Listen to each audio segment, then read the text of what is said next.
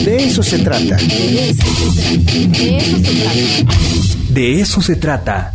Pues ya usted escuchó desde la mañana, hemos estado muy pendiente y dándole el seguimiento a estas manifestaciones que han realizado de manera pacífica todos los estudiantes, no solamente de aquí de la Benemérita Universidad Autónoma de Puebla, en ella se han unido muchas universidades con motivo a pues el homicidio que sucedió de estos tres jóvenes universitarios.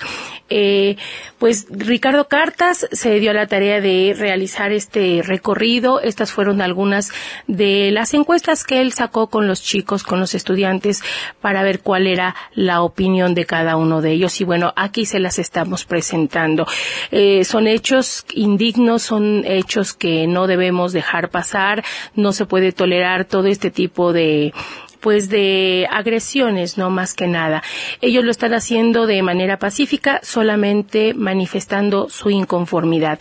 Y bueno, ayer también hubo una reunión por parte de varios de los directores de las diferentes universidades de aquí de Puebla, entre ellos, lógicamente encabezada por el rector de la Benemérita Universidad Autónoma de Puebla, estuvo también el rector de la UDLAP, de la Madero, de la UPAE, por supuesto, eh, de la NAWA y este todos ellos se reunieron precisamente para planear cuáles pudieran ser algunas de las estrategias y ver un poquito más la seguridad de cada uno, no solo de los estudiantes, sino de la sociedad en general. Y bueno, eh, precisamente por eso hemos invitado en esta ocasión y en esta mesa a Arturo Aguirre Moreno, profesor investigador del posgrado en filosofía. Él maneja una línea de investigación sobre violencia en el México contemporáneo. Me da mucho gusto saludarte, Arturo. ¿Cómo estás? Bienvenido. Muy buenas tardes, muchas gracias. Saluda a todo el auditorio en esta tarde y buen provecho eh, recibirlos en este programa. Gracias, Arturo. Y bueno, ahora sí que ya escuchamos parte de lo que se, se ha ido desarrollando en toda esta mañana, la manifestación que realizaron estos chicos. Eh, ¿Tú cómo ves estos actos que se están suscitando en estos momentos? Sí, eh, antes que todo, bueno, el día domingo estuvimos en esta mesa, precisamente en el territorio del nómada eh, discutiendo, charlando, intentando encontrar criterios mínimos de comprensión de la violencia en México a lo largo de estos 13 años en un laboratorio de crueldades eh, que son eh, inéditas y sumamente particulares a nivel global. Me parece que frente a estos hechos, lo primero, sin quitarle la particularidad, la singularidad habría que contextualizarlo en, un evento mayor, que es la violencia homicida dolosa en México y cómo es que esta eh, se ha acrecentado no solamente en cantidades, no solamente a nivel territorial. O sea, estamos hablando de lo de este eh, récord que va rompiéndose mes con mes, año tras año, ¿no? En los últimos cuatro años llevamos los registros de eh, carpetas abiertas por homicidios dolosos en el país y eh, los medios de comunicación siempre reportan lo que aparece en el secretariado ahora, en el secretario ejecutivo, es el asunto de que rompimos la cifra del año pasado, de que el 2019 fue peor que el 2018, el 2018 peor que el 2017. Entonces, eh, hay una, hay un incremento cuantitativo. Eh, después se ha incrementado en su diseminación territorial es decir, más entidades presentan hechos de violencia, de homicidio doloso. Y el, el, otro, el otro componente de esta violencia son es la intensificación de la crueldad en los actos, ¿no? Lo que, lo que estamos acudiendo es a una eh, emergencia humanitaria eh, por parte de nuestro país, en una orfandad internacional, porque no podemos acudir a cortes internacionales dada la situación y cómo se ha manejado por parte de los gobiernos. Parece una cuestión íntima del país que mantiene supuestamente una soberanía de sus, y una solidez de sus instituciones, lo cual es absolutamente falso. Eh, las instituciones están rebasadas. Eh, la ciudadanía se va, eh, va alterando las formas de comportamiento y de relación social eh, es decir, eh, la violencia que antes suponíamos y que se ha seguido manejando de esa forma, como si fuese entre grupos delictivos y entre criminales. La criminalización de las eh, víctimas ha sido parte efectiva de los procesos de espectacularización de la violencia en México hasta que ocurren eh, situaciones como las que hoy nos traen ante estos micrófonos y es que no hay duda, ¿no?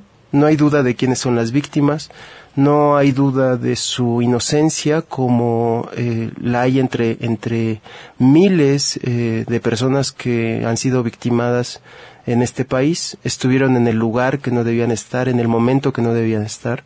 Quizá a veces también sin entender el país en el que estamos, un país calificado por los barómetros internacionales como un país de, en un conflicto de alta intensidad, esto quiere decir en guerra. Eh, tenemos niveles eh, de muerte como los hay en Siria, como los hay en Afganistán, que tienen conflictos de carácter eh, internacional entre naciones. Nosotros no. Nosotros eh, tenemos, mantenemos esas cifras, ese daño a la vida, daño a la infraestructura, desplazamientos, eh, sin que esto pueda ser calificado ni tipificado. No estamos ante situaciones de genocidio, no estamos en una guerra civil, estamos en esto que yo califico como una guerra fratricida, ¿no? Eh, para apelar a un término, a una situación eh, de devastación entre ciudadanos que mantienen un desconocimiento de las reglas del juego y las reglas del juego la primera es la garantía a la vida. Entonces, cuando las instituciones van fallando, pues también eh, se va deteriorando las formas de vinculación y eh, se incrementan las formas de crueldad, que es lo que, insisto, estamos viviendo. Lo que pasa y lo que nos trae a este día y, a, y a la legítima exigencia que hacemos los universitarios y las universidades a las instituciones y este grito de auxilio a la ciudadanía en su, en su conjunto corresponde a un paulatino y escalonado proceso que, que hemos desoído a lo largo de los años.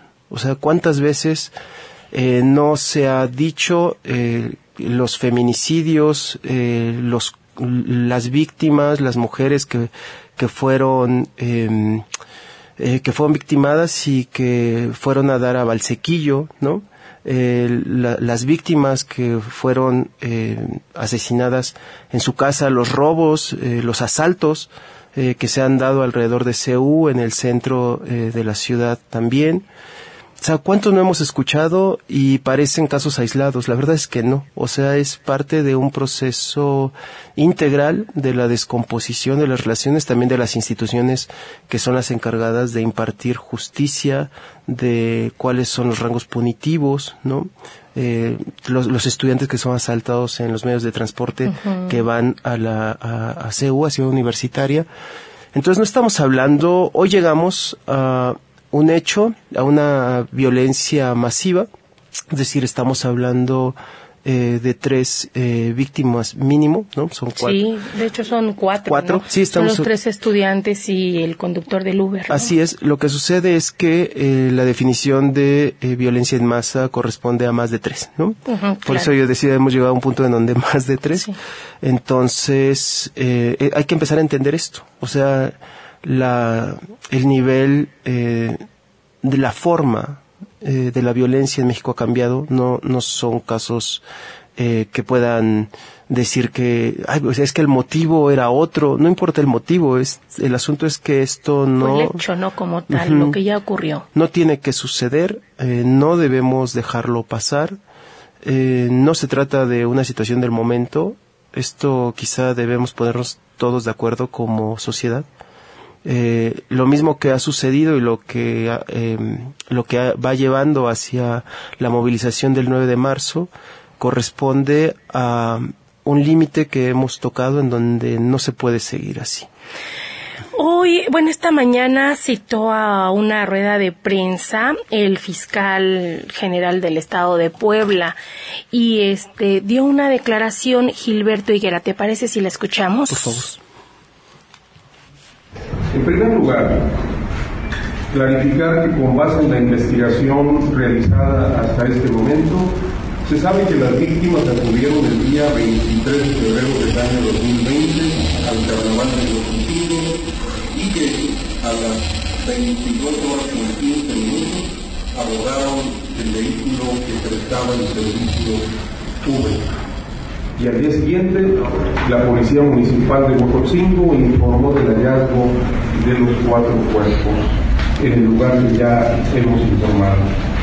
La Fiscalía, en su investigación, obtuvo un video de una cámara de seguridad colocada en el exterior de un domicilio de Santa Ana Chalmilulco, en el que se aprecia cómo ese día a las 22.15 horas, Jimena, José Antonio y Francisco Javier abordaron el vehículo Uber Beat color plata conducido por Josué Emanuel.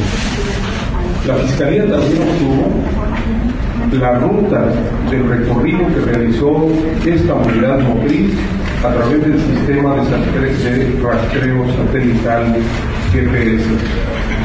La Fiscalía logró establecer la ruta que se siguió por este vehículo, por lo que así solicitó y obtuvo las órdenes de carteo de tres inmuebles ubicados en Santa Ana, asegurando en uno de ellos el mismo vehículo que abordaron los jóvenes y que inicialmente yo les informé que habíamos localizado, es decir, habíamos ubicado el lugar en el cual había sido guardado o depositado este vehículo.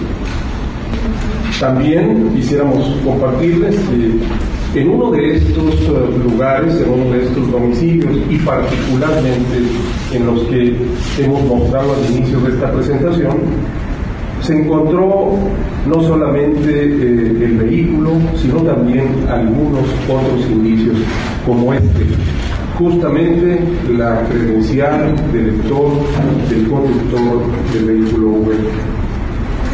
En esta unidad se encontraron también restos, vestigios que están analizando nuestros peritos para identificar ocupantes y todos los que en él hubieran tenido alguna intervención.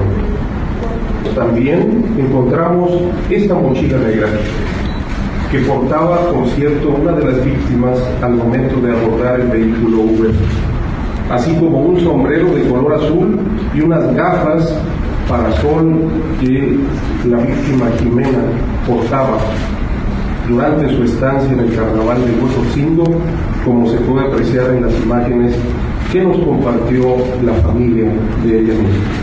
Quiero aprovechar para hacer una un apuntamiento que pudiera tener en el curso de nuestra investigación algún valor importante para determinar móviles que nosotros tenemos conocimiento durante la estancia de los jóvenes estudiantes en el carnaval de Bogotá, una mujer despojó de su sombrero, de este sombrero, a Jimena. Ella compartió con, su familia, desde luego se encuentra plenamente acreditado, que hubo una discusión y recuperó su sombrero. No quiero prejuzgar en este momento acerca de, de esa orientación de nuestra investigación para el móvil, pero sin duda es un elemento que tenemos que incluir, puesto que este sombrero fue encontrado en el domicilio donde estaba la unidad y donde estaban el resto de las pertenencias.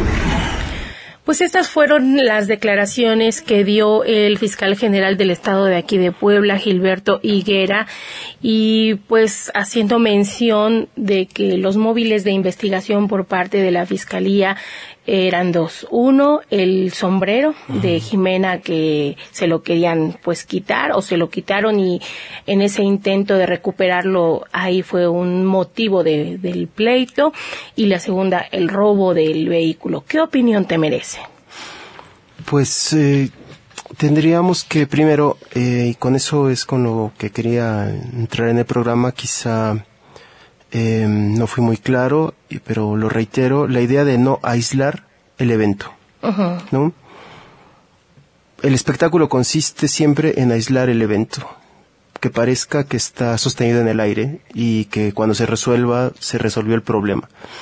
El problema de la inseguridad y de la violencia en esas dimensiones evidentemente implica análisis desde la violencia, podríamos decir, común hasta la delincuencia organizada.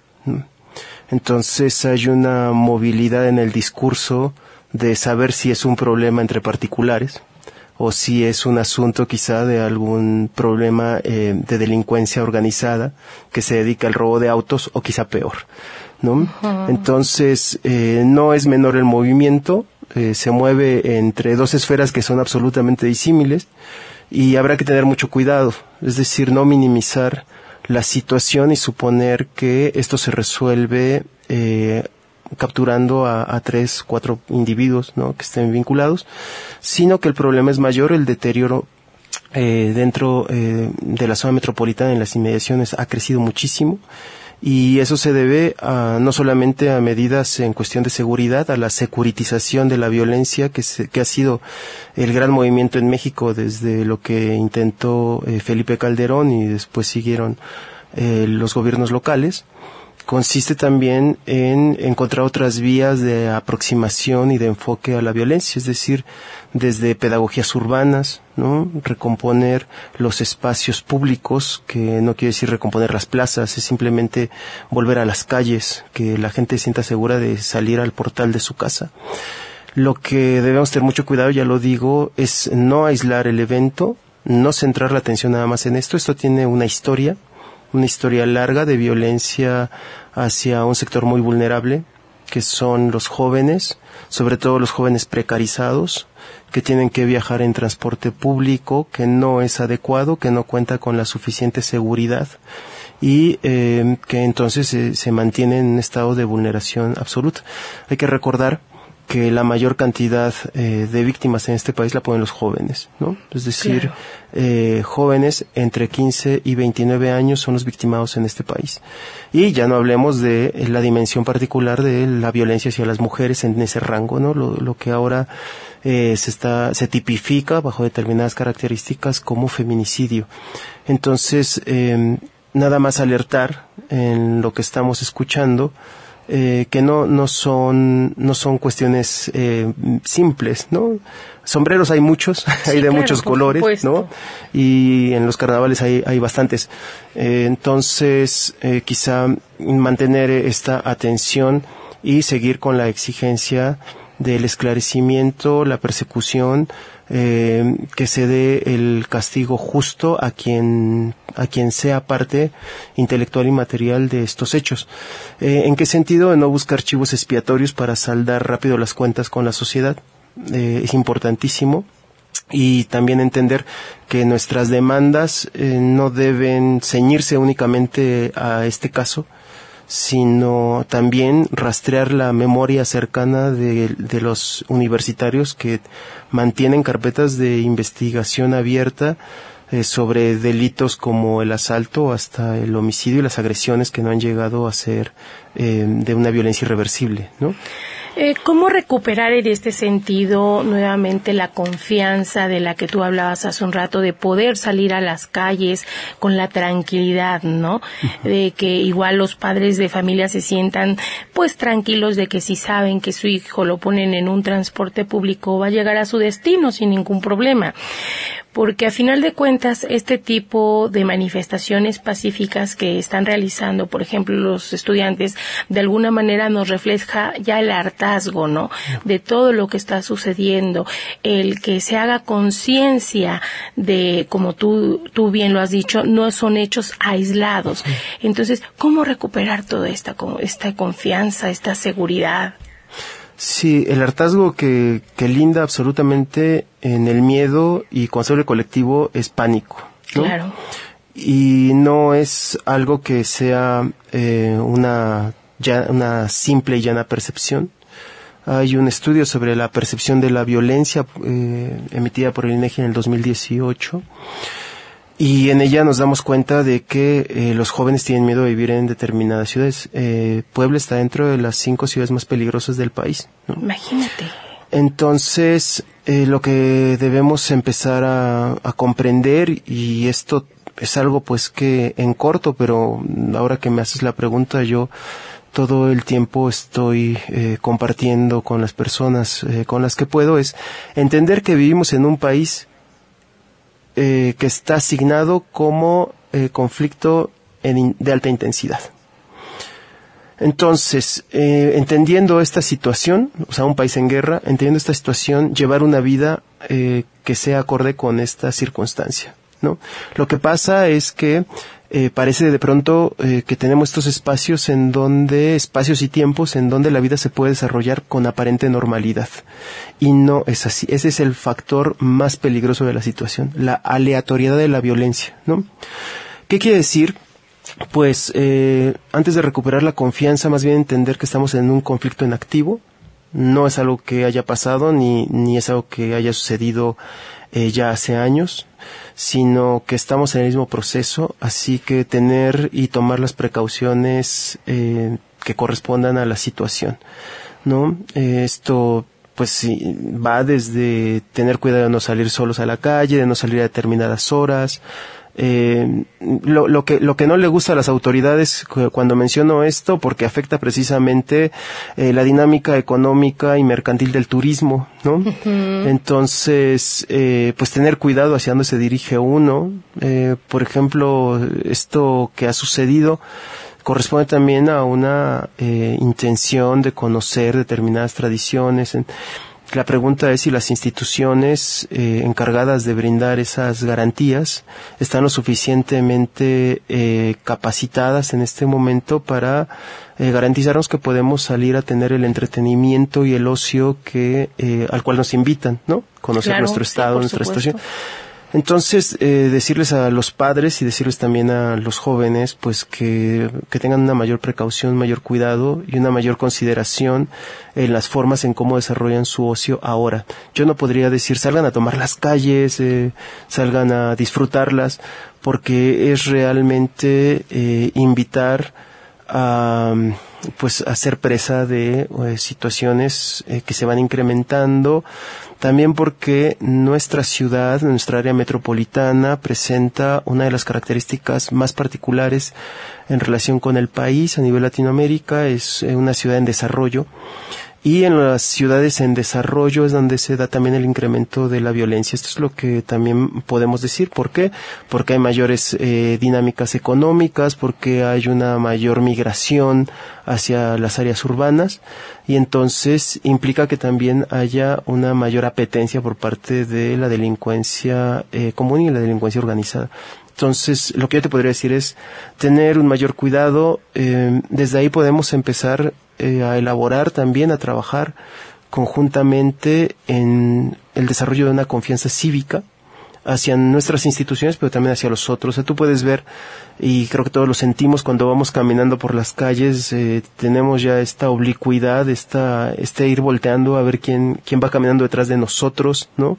Eh, nos cambiamos de pronto de acera, eh, son, hay hasta prácticamente manuales que le dicen ahora a las mujeres qué hacer si de pronto sientes que alguien te va persiguiendo, cambiarte de acera, meterte a un, ¿me entiendes? O sea, eh, estamos viviendo una situación eh, de peligro, de amenaza, no por entrar en pánico, seguramente, y yo mm, en la anterior legislatura me sentaban con diputados a platicar eh, sobre esta situación. Eh, recordemos que lo que corresponde a las instituciones políticas es minimizar o negar la situación, porque precisamente la primera obligación es la garantía eh, de la vida por parte de las instituciones. Entonces, en la medida en que eso no se puede, eh, lo que sentimos es que nos empiezan a fallar. La exigencia que hoy veíamos en, en las calles y con lo que empezó el programa es eh, este no nos maten, ¿no? Tenemos miedo, entonces, eh, y, y frente a ese miedo nos organizamos, nos relacionamos y exigimos. Bueno, pues eh, se empieza por allí, por recuperar también la confianza en los que tenemos al lado eh, de nosotros en el aula, en el transporte público, en la calle. Y esto va a costar mucho. Ha sido una devastación terrible lo que ha vivido este país en los últimos 12 años, social, cultural, institucionalmente, y lo que ha faltado eh, ha sido, y en esto hemos insistido desde hace casi una década, hacen falta diagnósticos, estudios, análisis, evaluaciones suficientes y después asuntos de mediación y armonía social. Claro, y como tú bien lo has dicho, no se trata de crear pánico, pero yo creo que tampoco se trata de acostumbrarnos a verlo como algo normal, ¿no? Entonces, si te parece, vamos a escuchar, ahora tenemos también una encuesta que también realizó Ricardo Cartas con unos chicos para que nos platiquen su sentir. Soy estudiante de la Facultad de Ciencias de la Comunicación, estudio la licenciatura en Comunicación y me parece que es muy importante este movimiento porque somos parte de la Universidad Autónoma que se supone debería ser crítica y como estudiantes no deberíamos ser, no debemos hacer caso omiso de todos los problemas de inseguridad que estamos viviendo como sociedad porque al final se supone que la universidad debería ser un espacio de reflexión y de crítica para todos estos problemas y como universitarios y futuros, pues sí, fuerza laboral, deberíamos eh, preocuparnos por hacer espacios de reflexión en la ciudadanía y demostrarle al gobierno, a las distintas instituciones que nos preocupamos y que les exigimos. Porque estoy harta de tener la incertidumbre de que cada vez que salga de mi casa no sepa si voy a regresar yo, mis amigas, mi hermana o mi familia. Creo que como universitarios tenemos que unirnos para empezar a afrontar la situación que el país está viviendo. Creo también que somos muchos los que queremos ver un cambio y pocos los que actuamos. Esta mañana yo no quería abrir, siempre me han dado miedo las marchas, pero igual mi amiga con la que vivo me dijo que era algo por lo cual teníamos que unirnos todos y lo cual creo que es cierto. Al fin y al cabo es empezar a despertar y empezar a, que, que te valga el miedo que tienes, pero que estés decidido a afrontarlo con tal de cambiar las cosas y ver, aunque sea un porcentaje de cambio en, en el país y en, en la sociedad que nos rodea. Eh, soy estudiante de la carrera de cinematografía de la UAP y bueno, estamos eh, reunidos acá debido a los recientes eh, eventos que se han presentado durante ya mucho tiempo, continuamente, de violencia, inseguridad eh, a, la que nos, eh, a las que nos vemos enfrentados día a día los estudiantes, los, los alumnos de, to, de bueno, todos los campus y todas las ubicaciones de, la, de las escuelas de la UAP, ya sea Centro, ya sea CU, ya sea eh, Atliscayot, CCU, eh, y bueno, recientemente con lo que, con lo que sucedió eh, hace unos días con los estudiantes de medicina, que bueno, fueron, fueron asesinados de manera, de, de manera horrenda. Eh, la verdad creo que ya estamos eh, hartos y bueno, nos hemos, eh, nos hemos decidido a comenzar un eh, movimiento que sirva para exigir tanto al gobierno como a las autoridades de la UAP una solución, eh, una especie de protocolo, una, eh, eh, pasos a seguir, lo que sea necesario para dejar de tener miedo de ser estudiantes, de asistir a la escuela porque estoy harta de tener la incertidumbre de que cada vez que salga de mi casa no sepa si voy a regresar yo, mis amigas, mi hermana o mi familia. Creo que como universitarios tenemos que unirnos para empezar a afrontar la situación que el país está viviendo. Creo también que somos muchos los que queremos ver un cambio y pocos los que actuamos. Esta mañana yo no quería abrir, siempre me han dado miedo las marchas, pero igual mi amiga con la que vivo me dijo que era algo por lo cual teníamos que unirnos todos y lo cual creo que es cierto. Al fin y al cabo es empezar a despertar y empezar a, a que, que te valga el miedo que tienes, pero que estés decidido a afrontarlo con tal de cambiar las cosas y ver, aunque sea un porcentaje de cambio en, en el país y en, en la sociedad que nos rodea. Pues estos han sido algunos de los audios del pensar de la sociedad, de los universitarios, de lo que estamos viviendo y de lo que están sintiendo. Pues hacer un atento llamado a lo que ya escuchábamos en eh, lo que nos está diciendo la juventud y que desde hace tiempo venimos eh, exigiendo como sociedad y es la desnormalización, lo que tú mencionabas. Se comienza por la desnormalización de la violencia. Eh, la violencia tiene muchas formas, hay violencias, ¿no? La victimogénesis es diversa, eh, las formas criminógenas y las estimulaciones criminógenas que no inhiben sino que estimulan eh, la idea de la riqueza, el camino fácil de, de, desprender a otro de sus pertenencias, de su libertad. Eh, tiene el camino desde la forma en cómo conceptualizamos, eh, nuestras relaciones, cómo nos vemos, es decir, desde las formas cotidianas, cómo hemos eh, solapado formas de violencia en nuestras eh, producciones culturales, eh, las canciones que escuchamos, las películas que vemos, ¿no? Las formas en cómo nos tratamos unos a otros. Tiene esta, este camino escalonado hacia una sociedad hostil, hacia una sociedad que fue soportando eh, sobre sus hombros el peso pues de la gran cantidad de víctimas eh, que ha dejado desde el 2006 por diciembre del 2006 por decir una fecha en donde cambió la historia de este país eh, y debemos pues entonces estar al pendiente de que no es normal vivir así no Claro. Eh, las generaciones eh, de jóvenes que estamos escuchando han crecido bajo la normalidad de la violencia. Es decir, han escuchado en, en, to- en el proceso de su, de su vida, es decir, jóvenes entre 17 y 23 años, han escuchado de la violencia, los homicidios, las masacres de, de un- en una forma cotidiana, ¿no? Y qué triste, ¿no? Así es. O sea, tenemos a una generación ya que está marcada, que nació bajo el signo de la violencia en México.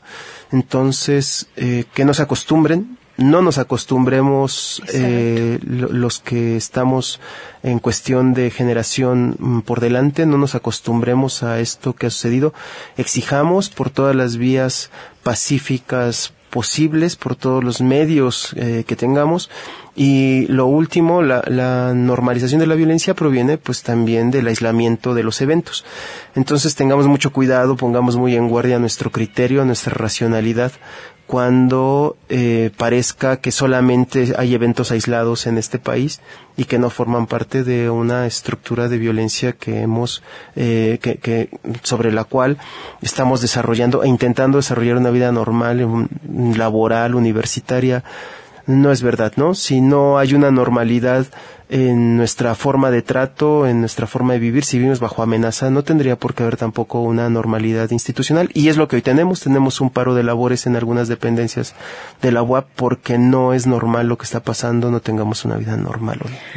Pues sí, tristemente es lo que estamos ahorita viviendo, es lo que se está dando y pues las recomendaciones no están por demás.